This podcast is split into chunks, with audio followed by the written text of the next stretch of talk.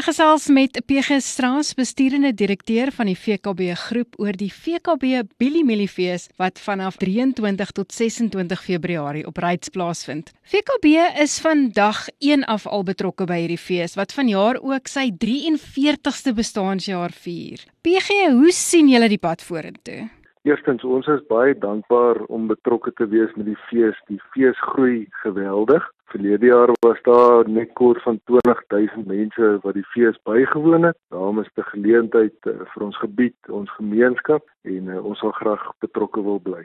Waarom sien julle jaar tot jaar uit daarna om betrokke te wees by die Biliemiliefees? Die Oos-Vrystaat is maar ons hartland.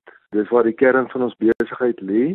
En iets soos die Billy Millefees het 'n groot positiewe impak op die gemeenskap, op landbou. Dis 'n goeie advertensie vir landbou en daarom is dit vir ons baie lekker om betrokke te wees. Dit is lekker om mense na ons gebiede te nooi en hulle hier te verwelkom. Ek sien julle het natuurlik 'n stampvol program wat alles van boerdery en 'n uh, vermaak betref, maar is daar iets spesiaal wat die VKB-lede kan uitsien na by die VKB Billy Millefees? By ons stalletjie gaan ons lekker potjie kos hê, daar gaan drink goed wees, mense kan lekker daar kom sit en kuier. En natuurlik saam met Keis, uh, gaan ons 'n volledige uitstalling hê van verskillende tegnologieë en toerusting. So mense moet lekker kom saam kuier en hulle vra vra en ook uh, sien wat is nuut in landbou. En dan is daar nog enige iets nuut waarna die feesgangers kan uitsien? Keis gaan 'n fan shop uh, oprig wat uh, allerlei produkte uh, gaan gaan vervat, klere, speelgoed. Daar gaan 'n simuleerder wees van 'n trekker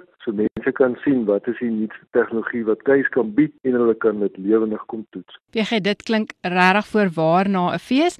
Is daar nog enige iets wat jy dalk feesgangers wil van vertel of 'n spesiale boodskap wat jy dalk vir hulle het? Net mense uitnooi. Kom kuier saam, dis 'n wonderlike geleentheid. Dis lekker om landbou so te vier. Dis 'n mooi tyd van die jaar hier in die Oos-Vrystaat. Kom kuier saam met ons en uh, as gesin kom geniet die dag saam met ons. Dit dan PG Strauss bestuurende direkteur van die VKB groep oor die VKB Biliemieliefees wat vanaf 23 tot 26 Februarie op Ryds plaasvind.